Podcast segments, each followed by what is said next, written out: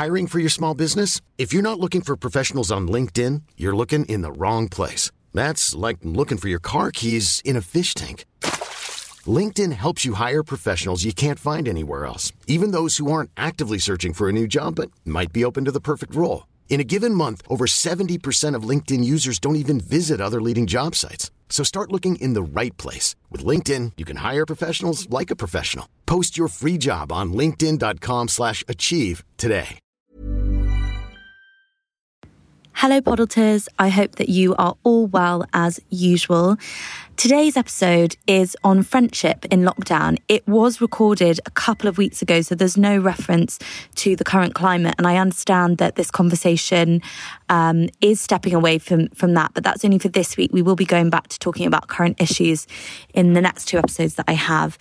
But this episode is with Daisy Buchanan, who is an author, and her book, The Sisterhood, which I reference a bit, is one of my favourite reads ever. Um, and she also talks about her new book, which is coming out, which is called Insatiable. But basically, it's just a really lovely exploration of friendship, friendship breakups, feeling lonely. Uh, I really hope you enjoy it. I think it, it's a lovely thing to listen to at this moment in time. And Daisy has just got the most wonderful voice. So, yes, happy listening. And as always, please do rate, review, and subscribe. Hello, and welcome to Adulting. Today, I'm joined by Daisy Buchanan. Hello, thank you for having me. Thank you so much for coming on and joining me. And um, for people who don't know who you are, could you give us a little introduction to you and your work? Of course. I am an author and a podcaster. I host the You're Booked podcast where I explore the bookshelves of our favourite authors. And I've written books that include The Sisterhood, How to Be a Grown Up, and um, my debut novel, Insatiable, is coming out next year. Amazing. I can't wait to read your novel. I absolutely loved The Sisterhood, as you know, which is also the reason why I wanted to have you as the guest on this podcast, because the topic is all about friendship. Um, this podcast is being sponsored by Ceder's, which is a non alcoholic distilled um, spirit. And I wanted to ask you in lockdown, I don't know how your drinking's going, but I kind of got a bit too into it. And so I'm trying to now swap swap it out and have a few nights where I'm doing um, a, a non-alcoholic drink drink that feels like an adult drink, but it's not. What about you? Have you had a similar journey in that vein?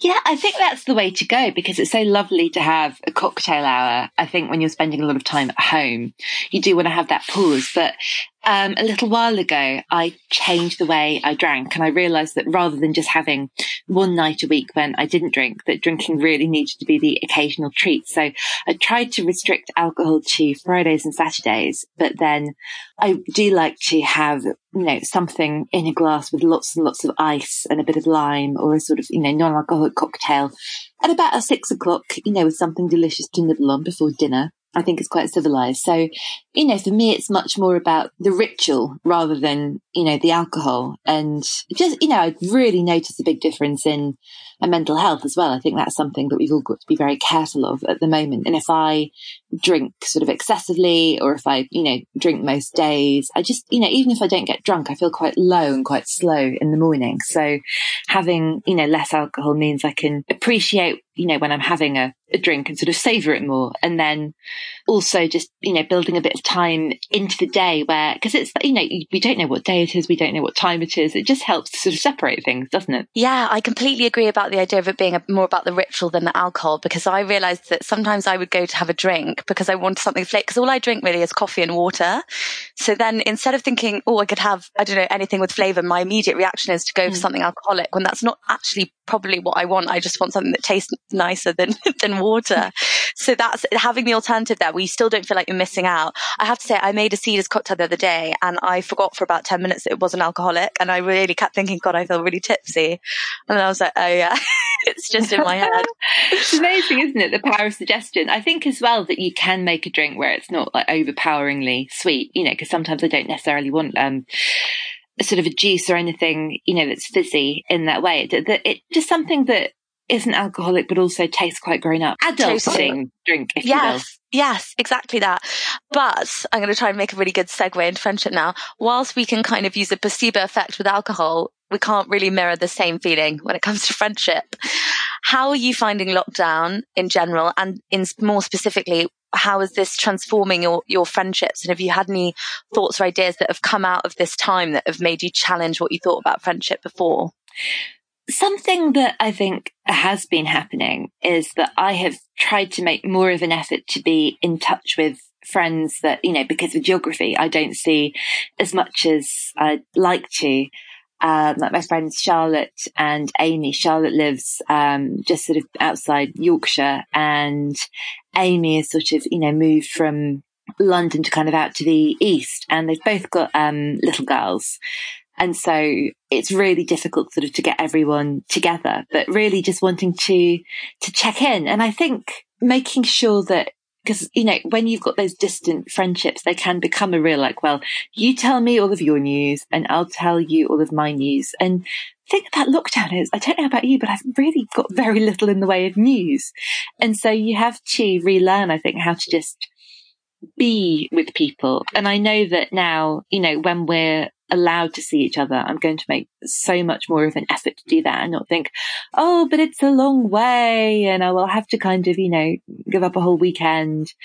Um, as well, you know, when I have been able to see people locally in a safe and socially distant way, I felt so much more nourished by it. I've got a real tendency to be lazy and think, oh, but you know, I like my house. My sofa's here. I don't want to go anywhere. And now being really delighted. I mean, I live in, um, in Margate, so I can be on the beach as well in minutes and going and sort of sitting on the beach with people. It's probably not quite true, but I feel as though I've done that more in the last two weeks than I have done in the three years that I've lived here because it's just so exciting to see friends. And again, to be with them and and spend time and relax in a way where you don't feel pressure to just be like, well, here are all the exciting things I've been doing. Like, oh, I don't have to force myself to have exciting things to say because nobody does. You're so right about that. And actually, it's really funny. At one point, I think it was maybe like the third week into lockdown, I did like a house party or whatever it was, is with my girlfriends. And we were like talking and all of us were like, I've got nothing to say. We were like, what we've been doing? All of us were like played Scrabble. Um, I read a book and it was really funny. We were almost like racking our brains. We had this really weird moment where all of us hung in the air for a second and we're like, what, what are we going to talk about? And it felt really jarring. And then we were doing like more Zoom quizzes and I did them with my friends from uni and we did all the questions are kind of around who said this, who wore this, what year was this? And we were feeling so nostalgic for all the things that had happened. It was so emotional. We were laughing, like crying and we were like, God, we had, we've had so much fun. It's so nice to just be with each other and telling stories rather than, I think a lot of times times you distract yourselves when you're with friends. So you'll go to the cinema with friends or you'll go shopping with friends or you go to the pub and actually as you said, like just sitting on a beach with someone, or I've been like doing socially distance things in the park. There's no need for any extra distractions. They are enough as a person. Just being with them is satisfying and satiating enough. And I almost think we lost that a bit in the name of trying to make news or trying to have things to show that we'd done. I think I used to get quite caught up in feeling like, oh, I've got to make sure that I've, you know, seen this latest thing or done this latest thing. And now it's, it's completely been stripped back. And I found that that's been a really raw and lovely thing that's been rethrown up. Like it's enough just to speak to someone. You don't have to have a million things going on simultaneously. Do you think, how do you think your friendships are going to change post lockdown? Do you think you're going to be doing more of those beach walks and, and being outside? And will it change the nature of how you get back into being with your friends? Do you think? So I think that this has always been the case, but I think lockdown has exacerbated this a bit. Um, I really struggle with spending too much time on social media and sometimes it's so lovely and fun and life enhancing, but a lot of the time I guess I find it quite flattening and if a friend does have news to share and you have an interaction with them that's direct, it's really, really lovely. But whenever I post on Instagram and Twitter about what they've been doing, I don't really fully take it in. And so I don't really spend hours and hours scrolling because it does just make me feel a bit strange and a bit distant. And I think that's something that I'm going to really make an effort to sort of, you know, hear from people and have an interaction with them and make sure certainly that I'm not relying on you know, catching up with people just by, you know, going on their Instagram and sort of checking and seeing what they've been up to. And I hope that's something that changes because I think, I mean, I've noticed that as well. And it can be difficult in some of my friendships where, you know, I'll, I'll feel really, really guilty for not having watched someone's Instagram stories. But it's just such a weird way of finding out what your friends are up to. So it'd be nice to, it sound about a thousand, I know, but to have a bit more, you know, real interaction, I guess. Yeah. And it also, it can kind of, I used to go through phases where I'd almost feel like I'd seen everyone because I'd seen what they were doing online. And then I, it would stop me from reaching out as often or you lose as you say, even the news thing, like I, I, know what everyone's doing. So there's not that sense of catching up. Like I wish, I kind of wish, now I'm going to sound a thousand years old, that we still did that letter writing thing where you had swathes of stories to tell and there was no immediacy to reply. Cause I do think that kind of, I don't know about you, but I get a bit of WhatsApp. I don't want to say anxiety because that's probably the wrong term and it like minimizes it. I get stressed sometimes on WhatsApp because I really want to get into a good conversation, but I can't reply right then and then I just never reply. And I do think that sometimes technology can actually really disrupt the, the natural way that friendships work, which I think can be a lot more ebb and flow than the constant stream of conversation that technology encourages us, encourages us to have, which is why I think it is interesting that we've all kind of turned to FaceTiming and Zooming loads, which I didn't really do with my friends as much before because you could see them. And we do seem to be craving that more longer form, more kind of continuous long conversation rather than little snippets via WhatsApp going, how are you and what are you up to? Which actually in hindsight are generally really empty, but it kind of superficially fills that dopamine void of feeling like, oh, I've spoken to my friends. D- d- is that something that you've felt changed as well? Or was that, uh, you said you didn't really try to do it too much, but what about with Zooming and FaceTiming and stuff? Are you feeling fatigued with that yet? Or are you still keeping that up? I have a real love hate relationship, I think, with the group chat, especially on WhatsApp. And that's the funny thing about, I think, you know, Zoom especially, that, you know, one on one, it can be really lovely, but in groups, sometimes it's really fun. And sometimes I just feel a bit overwhelmed by it because it's not like, oh, someone, um, said something really wise on Twitter the other day, I think. So I do look sometimes, but if you are in the pub or in the park as an actual group, if there's, there's a load of you, there's a sort of a natural, you know, peeling off. And there might be, you know, 15 people, but you all sort of be in like threes or fours having mini chats within the big chat. And you can't really do that on Zoom. And I think that's quite hard. And sometimes, again, it's exactly that, what you were saying, the feeling of having caught up with people when you haven't really. And I did, um, I was talking to a friend the other day and I said, it's just occurred to me that because we're on this group chat every day, I feel as though I know what's going on with you and, you know, we're checking in, but I don't really. You know, we're just sort of telling stupid jokes. And I think I know what you mean about that. You know, I think it's uh, it's difficult, isn't it, when we talk about anxiety, but that awful overwhelm and sometimes like really pointlessly I can feel quite excluded in a way that doesn't make any sense because no one is excluding me, but just I think there's always, you know, a few voices that tend to dominate in a group chat and you don't quite know what to do with yourself. And I think it's interesting those voices aren't necessarily the ones that would dominate in a real life chat, that, you know, getting that balance is hard. And it depends what day it is as well. And you might catch someone, you know, on an afternoon when they're, they're bored and you're, you know, worried about things. The other part of it is, that I think is interesting and difficult is that I think all of our emotions are so heightened right now. And I don't know about you, but I've been feeling a real mix of sort of, you know, gratitude, very generalized anxiety, all this uncertainty because no one knows what's going to happen. And I think that when you're having these interactions that aren't in person, they are sort of weirdly flattened and people don't necessarily always sort of see or say things as they're intended. So, you know, what might sound like, you know, a really great joke in person just sounds a bit rude or insensitive, you know, in a, in a group chat and even, you know, video calls too. I think there's a sort of pressure to almost perform. Um, you know, it's like everybody, I think, does go a little bit weird when they have a camera stuck in front of them or, or whatever. And I think that I'm trying really hard to be very sort of compassionate and gentle about that and know that there are some, you know, difficult things from both sides. And if people seem a little strange or unlike themselves, we're living through unprecedented times, as we keep saying, but also,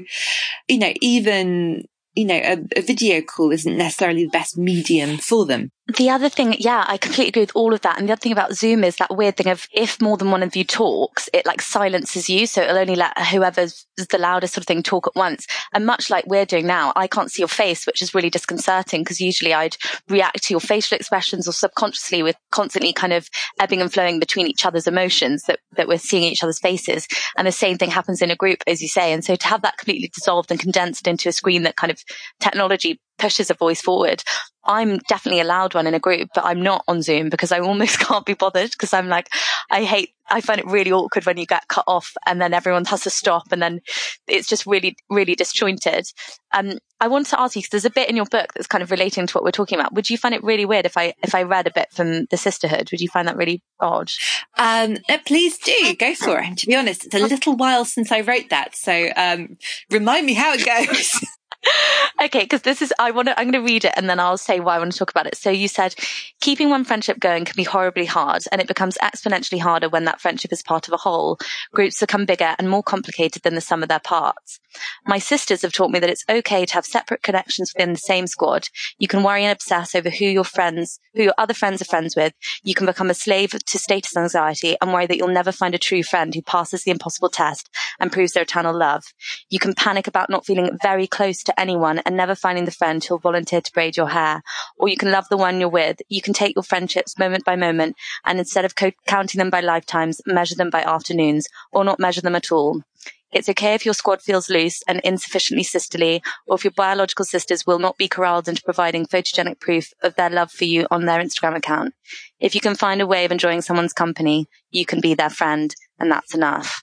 I literally think one, it's so beautiful and so perfect, but one thing that is interesting when we talk about friendship is we talk about the joys of it, but one of the main things I get from my Instagram is mostly women telling me they're so lonely and they don't have friends because one, I think the performative element of social media and even us chatting right now about all the Zoom calls that could, I guess, make people feel like, oh, I haven't done that. And in this book, what you so wonderfully explore is all the different types of friends and the nuance of friendship. And actually someone who maybe thinks they don't have, you know, really good friends may have way better friends than how someone else views it how long did it take you to come to this realization? Because I think we all go through life at some point having a wobble, feeling like either we don't have enough friends or we don't have good enough friends. Or do you think that's still something you come up against? I wonder if you just expand on that because I love that bit of the book. Well, firstly, thank you so much for reading that um, so beautifully. It's really lovely to hear. And I think it's something that I need to be reminded of, even though I wrote it. Um, I think that when I was in my twenties,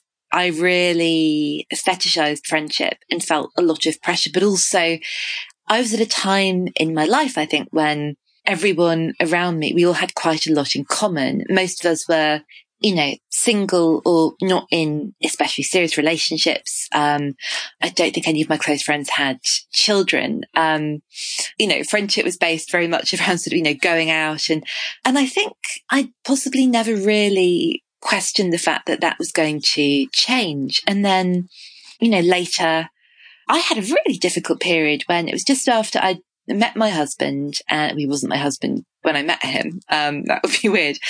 And we, uh, you know, we'd moved in together. Some of my oldest friends, people I went to uni with, who I, you know, really felt as though I'd spent all of my twenties with, they had new, different, you know, people they've met in their jobs that they'd become very, very close to. And, I remember feeling so strongly that it was like school. I had, and I think most people have this experience at school at some point of feeling excluded from a group. So when I was, um, I think it's just before I turned 14, I had this very complicated sort of three way friendship where I was a kind of a deputy best friend or like a second best friend. Um, for a pair of very sort of, I suppose, volatile friends. And we were within a much wider group. And, you know, this was all at secondary school and it taken me what felt like ages and ages to find my place and find my way. And I always felt like the weird one and my sense of humor was a bit offbeat and the things I loved were different from what everyone else loved. And then I sort of, I learned to make people laugh. And there was a sort of glorious summer where I felt so embedded within the group. And so it was also joyful. And then, um, because we were 13 and this sort of thing happens when you're 13, I became the primary best friend And then I was dumped for the other best friend, but I also felt completely shut out of the main group. Now, you know, looking back, I realized that we were all, you know, confused and unhappy and hormonal. Um, my friends at the time had all sorts of other things going on, issues and problems that meant that, you know, they, they had much bigger concerns in their life over, you know, whether I was their best friend or not and how included I felt. But I just felt so, so lonely because when my new proper best friend and I was very excited about having a best friend, it was like a romance really. When she sort of dumped me, it meant that I was out of the group as well. And a lot of that I think might have been in my head that everybody said, you know, oh, I, I don't understand what you think the problem is. You know, I almost felt like I, well, I knew, I knew that I was being, you know, put out of the group. And also there's a, a weird loneliness of being in a group of friends where everyone has a special friend within that group and you don't. And also I felt as though I was being told that my feelings didn't count, that not only was I heartbroken, I was also crazy. And so years and years and years later, as an adult who you know, felt quite secure and established in lots of other ways. You know, I was, eh, you know, my husband was, you know, also probably my, you know, my primary best, best friend. And I wasn't insecure about anything with him.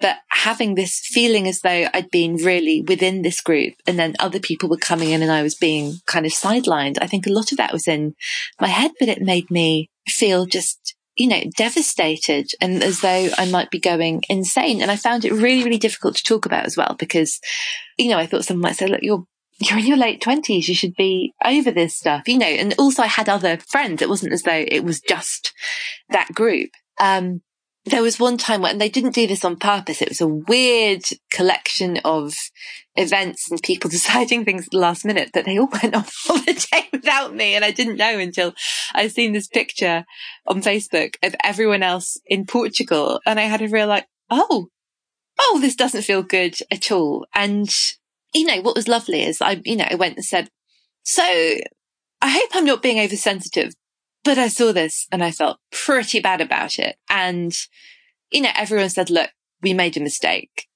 This is not, this looks bad. We never, ever, ever, ever set out to exclude you on purpose. However, we completely understand why you'd feel that way and why it looks that way.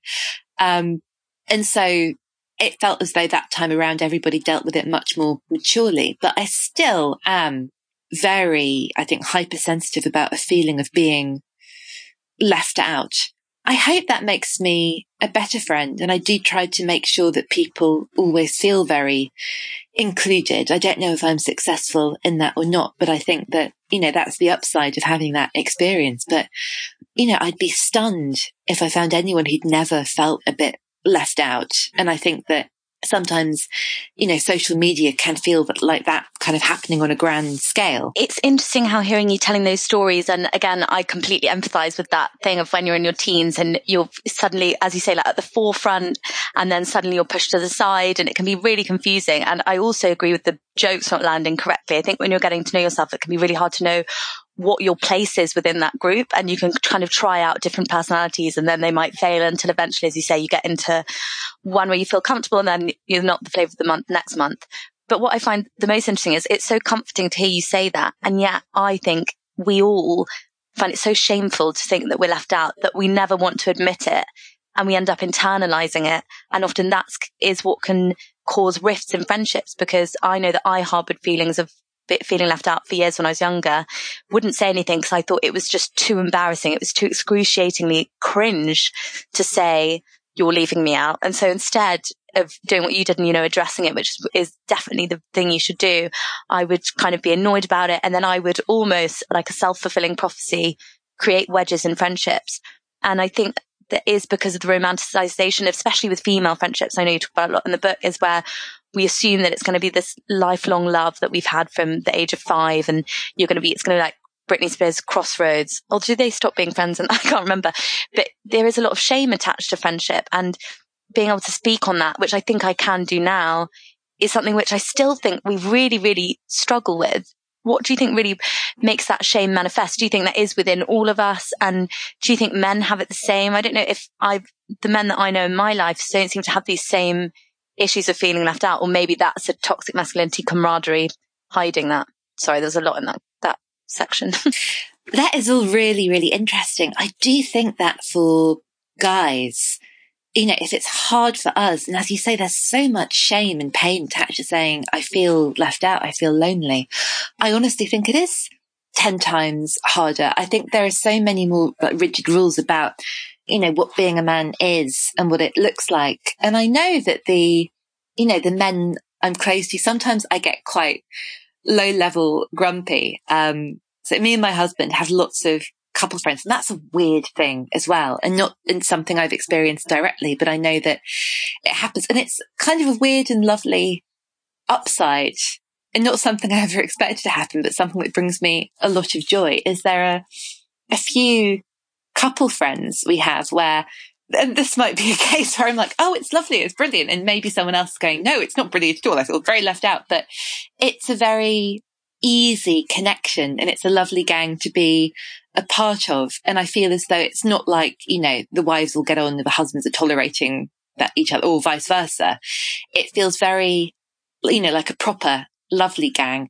However, I do know that it's been really, really, really easy for me and the other women to just, you know, all talk and keep each other in the loop and be the, the organizers and the social secretaries. And the guys do it for sure, but it's just a little bit harder. And, um, I don't know if he'll mind me saying this or not, but I know that, you know, my husband has been a bit almost self conscious about it.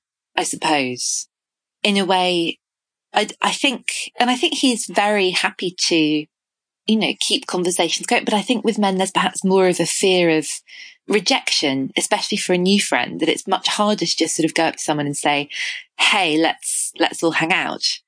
Um, but another thing I think about a lot is, especially now, uh, so back in, I, um, used to have a job, um, Bliss magazines, my first journalism job, the teen magazine. I loved it so much and made lots of really, really good friends there. And I think we were all so close because it's the kind of job where you're just so passionate about what you do. You can't not be really. And then when I left to go freelance, I thought, well, how on earth do you ever, you know, meet anyone? I've got uni friends and school friends and work friends. And where are the other friends? And it has been a joy and a thrill and a privilege to meet so many people and make so many friends, you know, friends from moving to Margate, lots of internet friends who've become real life friends, other work friends from the project you do. It's astonishing, really. I never saw that coming, but I do sometimes have to remember that if we just kept every single one of our friends all the time and stayed that close to everyone we met, then, you know, we've just not got capacity for that. There's, um, I'm sure you've heard of the, I think it's the Dunbar number, um, which I'm going to quote without fully understanding entirely who Dunbar was, but I think he was a sociologist who established that we can sort of have connections with something like 120 people. I'd need to check that and look that up, but not really any more than that. And I think, you know, that's everyone from the sort of the vague acquaintances to the you know, the really, really intimate friends. And I know, you know, as I get older, for example, I know that, you know, I don't have children. I've got friends who do. And that's such a huge, huge thing to go with. And, you know, if you're pregnant at the same time as someone else, you can become close and develop bonds because going through a similar thing is so powerful. And I think, I think, you know, big life changes are like that. You know, I've made lots of friends people who've moved, um, you know, from London to Margate, just because that's another fairly big thing to do to establish life in a city and then reroute. And it does mean that you've got things in common. And lots of the things that you have in common in those instances are about, you know, not knowing stuff and being vulnerable together and making mistakes together. And I think that's a really, really powerful bond that definitely when I was young and insecure, I felt as though people didn't want to be my friend because of what I, what I didn't know and what I couldn't do. And as I get older, I realized that's actually, you know, for lots of people, that's quite attractive. And what really attracts me to people is, uh, you know, anyone who's got the confidence to say, no, I'm vulnerable and I'm, I'm wobbly and I, I don't know. Anyone who's not going to, to present a front. It's, um, it's being real, as the kids say. Yeah, I, I agree with you in that I didn't realize how many kind of generations of friends you would accrue over time and, and even kind of re- revisiting friends. I've, I've got friends from school who I've kind of rekindled friendships with and we've come almost as close as we were at school, but then there was about five years when we barely spoke and it is a lot more messy and a lot less linear than you imagine. But I guess what is your it sounds like you're amazing at making new friends but i know that this is something that again i get asked time and time again and i do wonder if in this even in day-to-day life in fact i think we're almost more disconnected. I think in an odd way it might be easier to make connections now because everyone is admitting that we feel you know that we want to make new friendships and we want to to have people to speak to. But in day-to-day life when if the majority of people are working nine to five job and they're busy and they're doing things, I have so many people reaching out to me going, how do I make friends? And short of me suggesting come to my book club, um, I, I think I'm, it's been like you. I wonder if it's maybe by nature of our jobs that we do meet so many different people at different events and it's, it's like you're constantly being thrust into different arenas. I wonder if in a more straightforward job, if you don't get necessarily get on with your colleagues at work, there isn't that much room to make friends. Do you have any advice on how to make friends in your twenties? Because I know it's something that so many people really struggle with, or thirties or forties, I guess any age. Well, I'm sure you're good at making friends because you do this. You know, you have to, you, host a podcast and you interview people and you have to establish connections with all kinds of people you know, very, very quickly. And I, well, I like to think that you interview people that you want to talk to and get to know a bit better. So there's some natural curiosity there. But, you know, honestly, I think that working as a journalist has been the best thing I could do in terms of being a friend and getting to know people. And I don't think you can be too curious. I think curiosity is such a wonderful quality. And there's, it's, you know, often said, isn't it, that interesting people are interested people. Um, the best way to get to know someone is to ask them about themselves. Um, and I think we can feel quite self-conscious about that and be quite anxious about being invasive. But actually people do truly, you know, love to talk about themselves and they've got an interested and sympathetic ear. Um, I think the other thing as well is that it's very difficult to, especially now, I think, sort of balance, you know, quantity and quality. And I've been through periods in my life, well, even, you know, when I moved to Margate, uh, to go on about that, but I had a very weird feeling in a way that I think if I'd moved somewhere else, I wouldn't have gone through this in the same way. But when I moved, there was a, in the way, you know, every so often there's a place where, um, they'll be like, this is the place to go. And it's full of all these, you know, cool people and arty people and all this stuff is happening. And yeah, it really, really felt like school because lots of new people had come here at once. And I really, really angsted about not being popular enough, about not being good at making friends, at, you know, just, I don't know, not really knowing what I was doing. And over the years, I've realized that the friendships I have made are so precious and you can't just, you know, go out like your first Saturday in a new place and ah, here are my 50 new best friends. That's that sorted. It does take time. And I think as well, as I get older, I'm a little bit kind of pickier. I suppose, or I've definitely had a tendency in the past to make friends very, very, very, very quickly and then think, oh, actually, you know, you're, you're perfectly nice. We don't have as much in common as we thought, or I was so anxious to make a friend and so anxious for us to have stuff in common that I've sort of fast tracked this when really I could have held back a bit and taken it a little bit slower. And also the number of people that I've met here where I've thought, oh gosh, I'm not sure about you, or I don't immediately get that like best friend forever vibe. And we have become close very slowly over time. And that's been much more thrilling and much more exciting. So I think it's a bit like, you know, falling in love and something that you do learn a bit through experience is that you're tempted to go all in. And I think that when I felt the most lonely and the most anxious, I've been more likely to go all in like, oh my God, we have to be best friends now. And actually, you know, it's worth being a little bit patient and taking a breath and remembering that because I've also been just so anxious about not being likable enough. And I've always forgotten or not so much now, but I have forgotten that it's a two way street that you have to like them too. I think it's a hangover from school that, you know, you, you can see how you feel about a person. It's, you know, friendship isn't something that you win. It's mutual.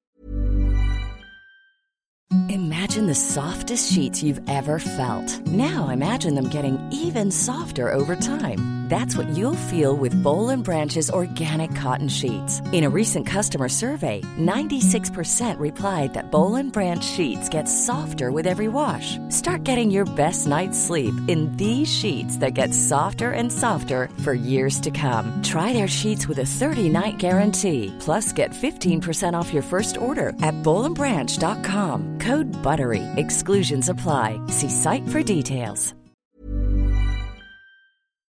First of all, I don't think anyone would ever say that you're not likable. I think you've got one of the most likable people ever. But it's so funny that as you're saying that, I was thinking, God, this is what you're talking about, I guess, is people pleasing and wanting to get that immediate gratification for someone liking you. And as you were saying it, I was thinking about how I've been talking about this lately when it comes to relationships.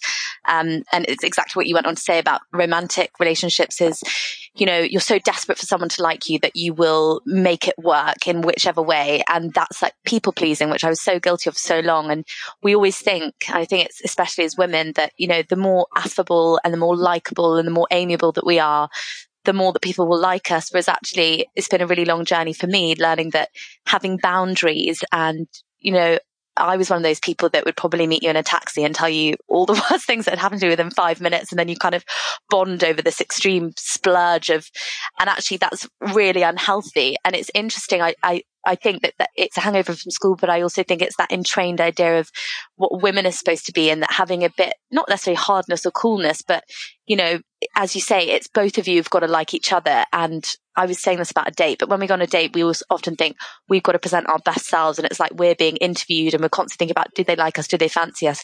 But actually it should be sort of flip reverse. We should think, are they impressing us? Are they who we want to be around?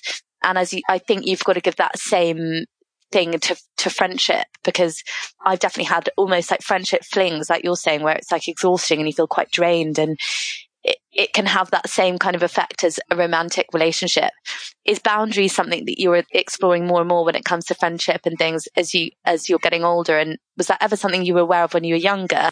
Absolutely. And I have been that person for sure that, you know, thinking, and again, it's that confusing genuine vulnerability with almost sort of throwing yourself under the bus and being like, oh, you know, I got dumped and I fell over and now I'm in a hole and it's all hilarious as a sort of, you know, it's a real, it's really, really hard, I think, especially, you're as women to learn to value and our experiences enough to not just give them away. I've had a lot of help from my, my queen, Brené Brown, who's very, very, very good on this. And something that I think she said, and also another, um, podcaster and life coach that I adore, Brooke Castillo or Castillo. Um, he talks about holding space for people not to like you, which does sound a little bit Californian, but oh my goodness, I find that expression so helpful and so valuable. And what's very complicated sometimes for me is I sort of put a lot of myself out into the world. My work is quite personal. And so it can be difficult for me to sort of see the difference between people not liking my work and not liking me and also making friends because I do things and I'm sure it's, it's the same for you as, you know, I seem very, very approachable and, you know, I want to be, you know, helpful and kind and approachable. And, you know, if I can do something for someone, I want to do it. But recently, in fact, this week, um, two things happened and I had two very difficult conversations. And one was, um, a friend asked me for a favor, but for a long, long, long time, I felt that our friendship had become me doing favors and I finally, you know, and I, the thing is, you know, I say I snapped. I didn't want to snap. That was the point. I kept, you know, ignoring this boundary because saying how I was feeling and how used I felt just made me feel so horrible and uncomfortable. It was just, you know, I kept thinking, well, no, it's much easier to, to do the favor than to have this conversation. And it wasn't even that the favors were, you know, difficult errands. It was more, I could really, really feel that, you know, chipping away at my self esteem, that that was sort of all, you know, what, what I could do was all that was valued. And so obviously I, I tried to express that as calmly as I could. It went down very badly. And I thought, well, I've got to hold space for this person not to like me and that I've got to value myself and my contribution more than me being of use to this person when that's all I am. But then the other thing was a friend who has been going through a really, really difficult time saying very, very gently that, and not in as many words, that she felt as though I wasn't really showing up for her. And I had this sort of, you know, days of agony where I was really like conflating the two things. I'd be like, I'm just a terrible person and no one likes me. And I thought, well, no, actually, I think in the first instance, I was right to hold my ground and let go of something that just wasn't serving me and not to be, you know, vindictive and not to want further reaction, but just to be like, well, no, I've made my peace of the fact that I'm not prepared to be useful in the way that that other friend wants me to. And that is fine. And on I move. And I wasn't really getting anything from that relationship either that was sort of nourishing me. And it serves both of us better if I call time on this. And with the other, you know, my other friend was absolutely right that, you know, I want to, you know, show up for this person and be present. And this is a, you know, beloved old friend who's shown up for me so many times. And it's a really, really brave thing for her to do, not to, you know, call me out or be angry or, you know, complain about me to other people, as far as I know. Um, but to say, look, I need you and you're not here and, and I need you to be. And, you know, it was humbling and it was painful, but I felt so, I thought she'd done something really, really courageous. No one ever likes being told that they have made a mistake and they've got to own that mistake and say, yep, you're absolutely right. But, you know, but I was right. And it felt like a, I was very impressed by how mature she was. And, you know, it made me want to kind of raise my friendship game. Hey Podulters, just a quick break to talk to you about our sponsors, Ceder's. They have a new pink rose flavour, which is the perfect new summer drink to enjoy with a friend or send to a mate. It's fresh, fruity, and zingy. But what is Ceder's? It's a distilled non alcoholic spirit made with exotic South African botanicals and Swedish water. It's there for you when you want a drink without the hangover, or when you fancy something deliciously refreshing but feel like you should be a bit more conscious of your alcohol intake. It's for people like me who want to always feel like they're part of the party, even if they're not drinking. Ceder's isn't just for you if you're teetotal or if you're pregnant, although it is for you too. In fact, it's for everyone. Add it to your weekly shopping list and make your week a little bit more mindful again, I love talking about this. I think it's such a hard, it, it, harbors again that shame feeling. But I was actually writing something the other day and it was, I was talking about a similar thing where I had a friend who said the exact same thing to me. She was saying, you're not recognizing, you know, what you're doing in this situation. I remember at the time it felt really jarring. It makes you feel like you can't breathe. It's horrible feeling. And then I realized actually that takes someone to really love you to be able to say, gently, I think that you need to know maybe adjust your priorities right now or recognize because I think you have to really care about someone and really value them to be able to because it's such a difficult thing to say to someone.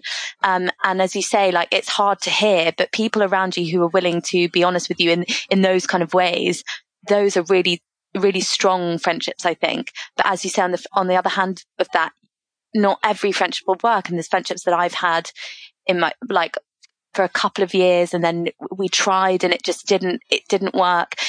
But friendship break, breakups are something we all go through. But I think there's a really weird thing where you kind of never leave them behind. I, I, I want to ask you for this, but there's been friendships that I've had and they just haven't worked out. But unlike boyfriends who eventually fade into the ether, and I, I can't, really remember what they were like, so I'm in a new relationship. Those friendships kind of hang around like little ghost friendships. And I do sometimes, they do sometimes come back to me and I reassess, you know, what went wrong? Was it me? And I wondered if, if that, oh, sorry, I just got an email. If that was something universal that you've maybe felt as well.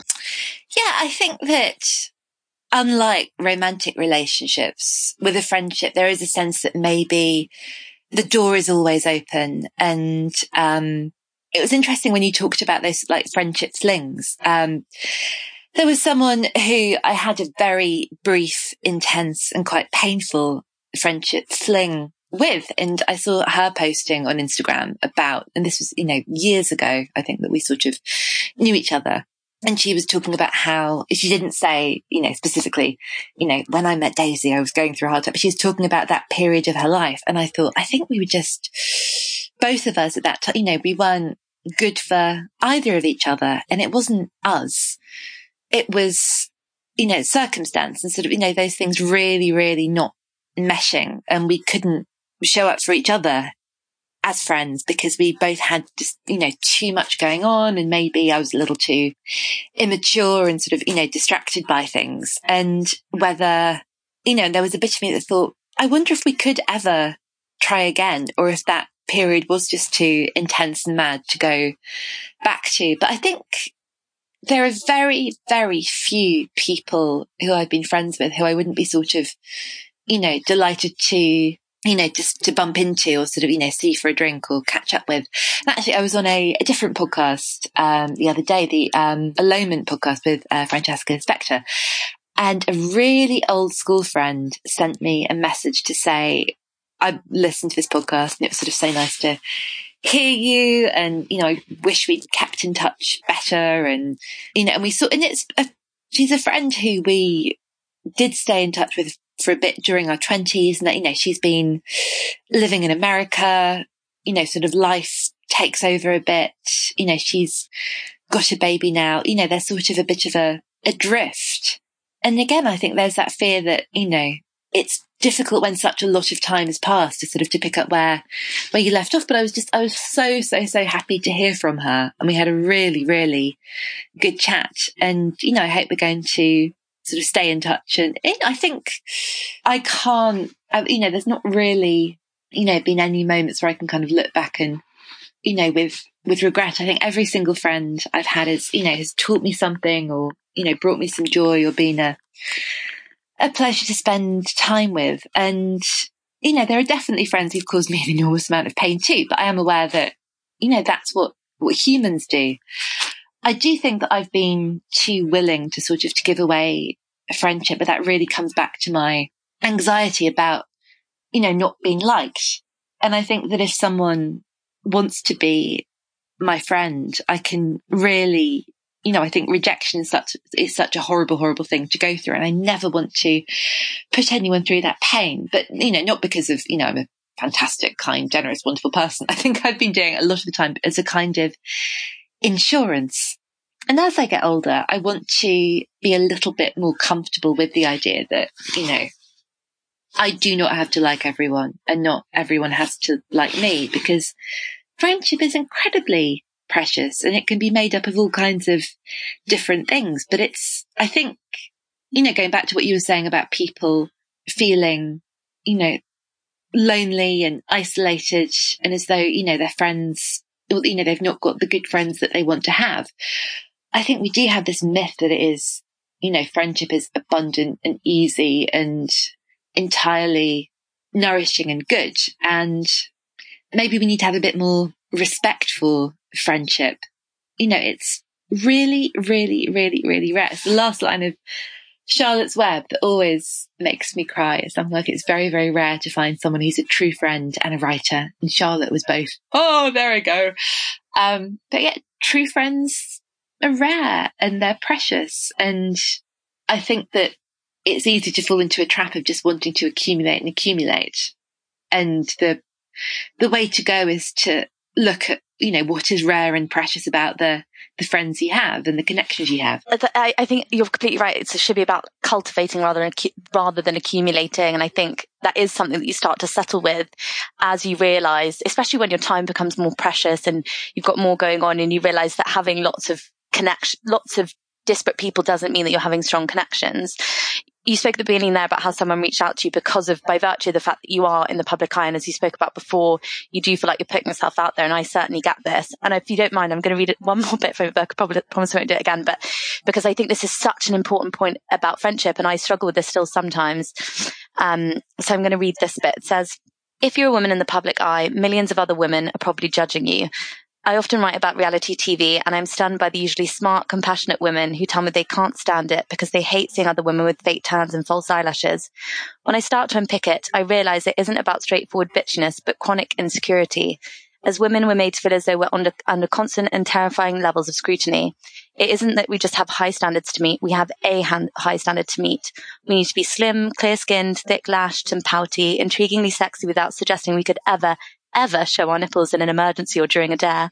We need to be knowledgeable about current affairs without going on about it, smart enough to run a business, but not so smart as to frighten the horses or potential husbands, and able to drink a single glass of red wine without demanding a second or allowing our tongues to turn black fruit pastille. We need to have children, but not too many. We must have sex, but we can't really talk about it. And we're not meant to have visible sauce stains on our jumpers. Um, and then you talk about this a bit more and then you go on to talk about Amy Poehler wrote in her book, Yes, Please, um, that if women have one motto or refrain that, that sh- they should etch on their brains, it should be good for her, not for me. And it's all about how we have to allow each other as women space to be whatever we are, whether that is, as you talk about, like em- Emily Ratajkowski being really performatively sexy or someone else who is maybe really into being, um, really smart. Not that those things are mutually exclusive, but as sort of their brand, if we can use a word. And reading that I found really interesting because I think one of the things that we struggle with, especially as you get older and you're starting to find your feet maybe in your career, what you're doing, what you're doing is we feel like there's not enough space that if someone becomes something, then we no longer have space for ourselves or our, our identity. And I think this is the patriarchy at work kind of telling us, you know, it's keeping women in check, as you say, with that long list of things that we have to meet. There's that really small paradigm of beauty and intellect and chasteness. And I think that this can really impact us and how we see ourselves because we constantly, there's a phrase that Florence Given always says that's about how men, um, men are watched and women watch themselves being watched. Uh, um, and it's about how like we see ourselves through the eyes of men and we often look at other women at how men would look at women. I feel like I'm being really confusing.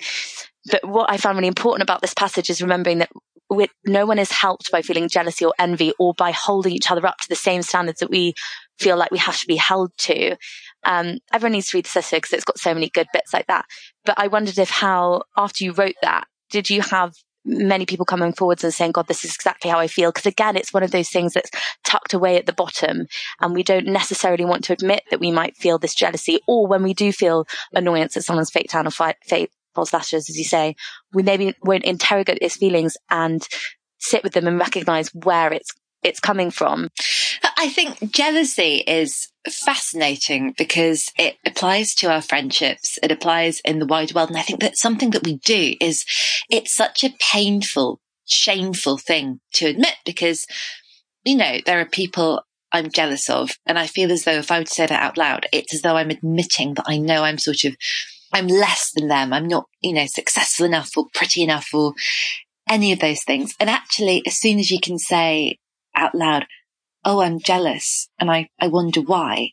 And you don't, because I think lots of the bad feelings that we experience, the worst feeling isn't the feeling itself. It's the additional feeling of fighting that feeling away and not wanting to feel it and feeling shame about our shame rather than just, you know, going in with your spade and head torch and saying, Oh, that's weird that I I feel like this about this person. And, you know, as many, many, many people said, I can't remember who's the first person to say, you know, if you spot it, you've got it.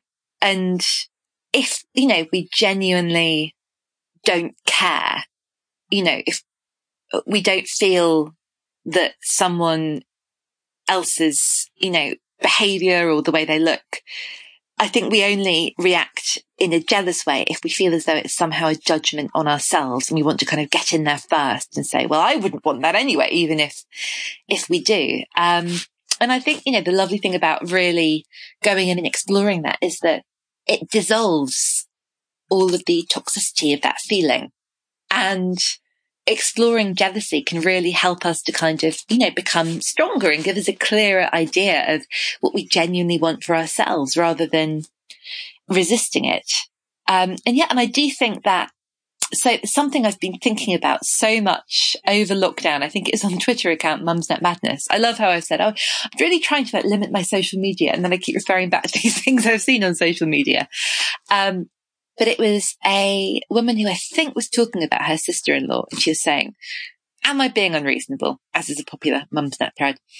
So I'm having an awful time during lockdown is I think maybe her husband was furloughed. She was worried about money. She's really like cooped up with her kids.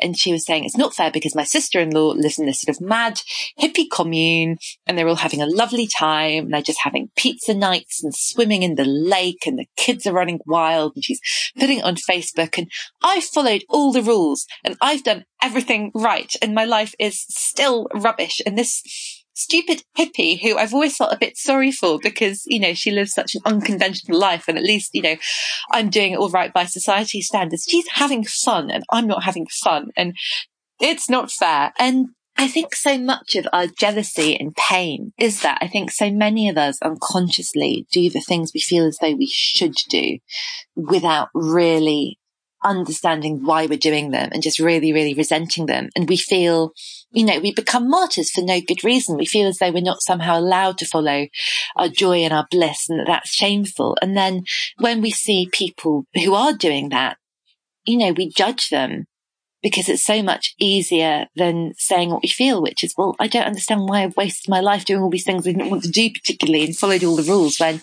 this other person is doing that. I've noticed that a lot. I mean, I'm absolutely, absolutely not an influencer. And I'm not saying that in, uh, you know, having done tiny bits of like, you know, video and things. And, you know, I really, you know, I struggle with posting on social media.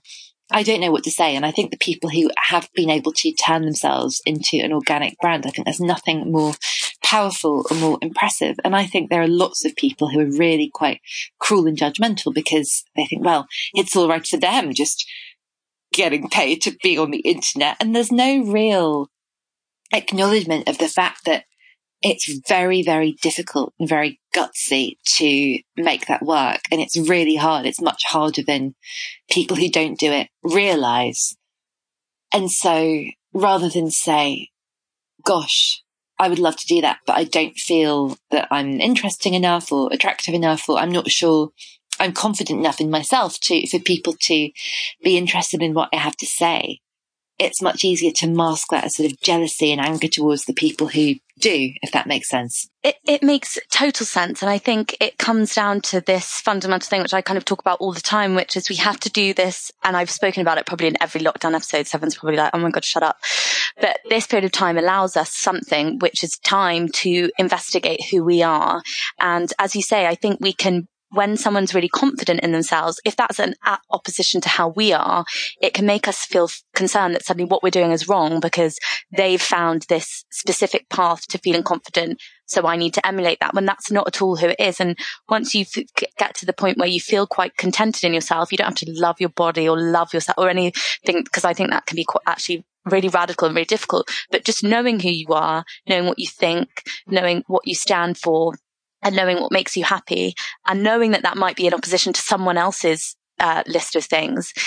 I think that's a really good place to keep you steadfast and kind of protect you from those feelings of jealousy or protect you from suddenly getting concerned about how things are going on. And, and I think that could be a really important ballpoint to starting new friendships as well, because you're at a point where you know what you're looking for and who's going to enrich your life. And everyone fits together very differently. And there'll be some people who would hate to be my friend because they might find me really annoying. And then other people who would get on like a house on fire. And as you say, it's that ability to let people not like you and not let that take away from all your, um, positive qualities, I think just as like a little roundup, there's so many things you've mentioned there, which I've learned about Brené Brown and, and she talks about vulnerability and things, but as sort of like uh, the the ballpoint things. Actually, at the end of the book, they're really funny. You give like advice to your sisters, but they're they're quite like tongue in cheek and funny things. But if you had real advice to give to women, perhaps who are struggling to either make new friendships or to really value the ones they're in, is there is there any like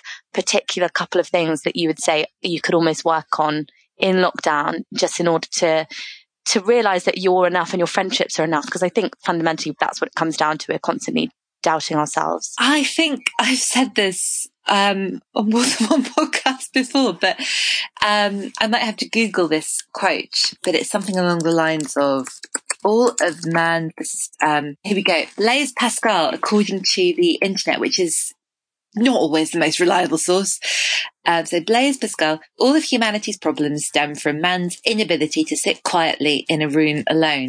And I know you know, that until you learn to love yourself, no one else can love you. And that's really complicated. It's really, really, really, really hard to love ourselves. It doesn't come naturally, but also perversely, I think that if you're, if you can be content by yourself, you will make better, stronger friendships because I think that a lot of our problems and lots of my problems and something that I've really been exploring over the last 18 months, I think, come from my generalized anxiety and my desperation sort of to numb any bad feeling. It's what I was saying about not even the feelings themselves, but the feelings before the feelings, just thinking, oh, I don't want that. I'm going to eat something or drink something or find a person to distract myself with and take the edge off this because I, anything is better than sitting by myself and thinking about things.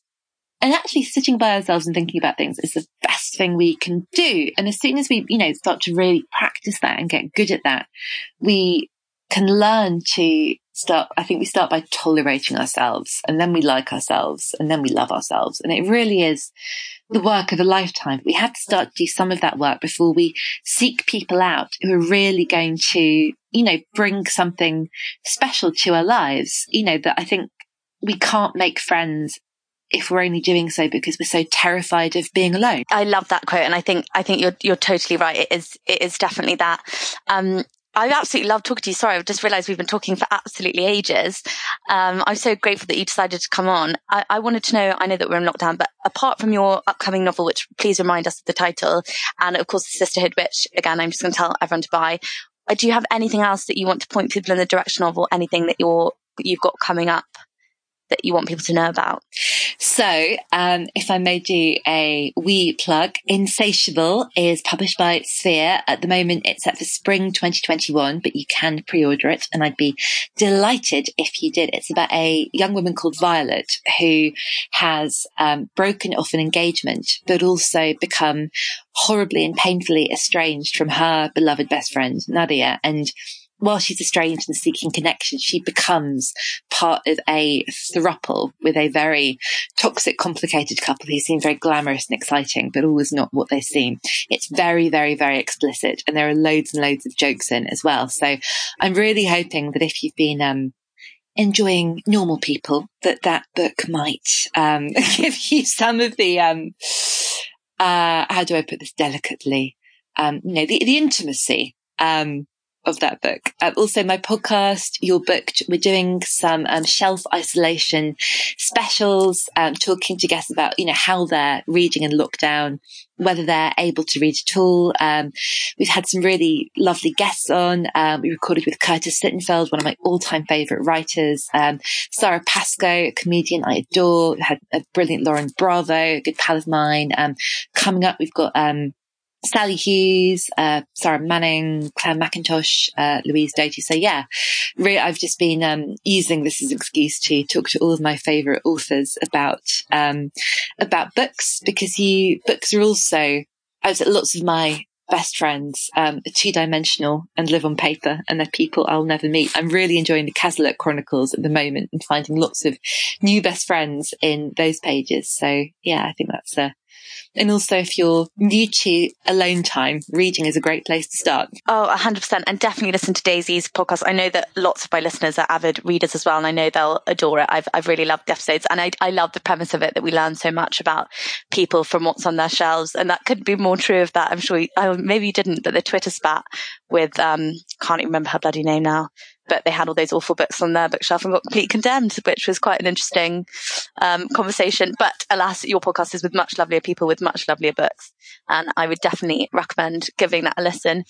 Thank you so much, Daisy, for coming on. And thank you to everyone for listening. And I hope you've enjoyed this episode. Oh, it's been an absolute pleasure. Thank you so much. Thanks so much to Ceder's for sponsoring this episode of Adulting. I absolutely love talking about friendship.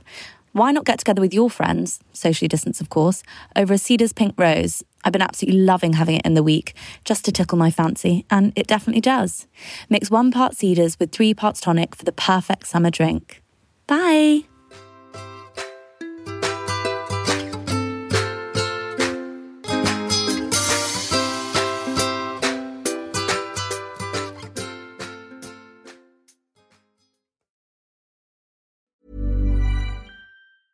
Planning for your next trip? Elevate your travel style with Quince. Quince has all the jet setting essentials you'll want for your next getaway, like European linen, premium luggage options, buttery soft Italian leather bags, and so much more. And is all priced at 50 to 80% less than similar brands. Plus, Quince only works with factories that use safe and ethical manufacturing practices. Pack your bags with high-quality essentials you'll be wearing for vacations to come with Quince. Go to quince.com slash pack for free shipping and 365-day returns.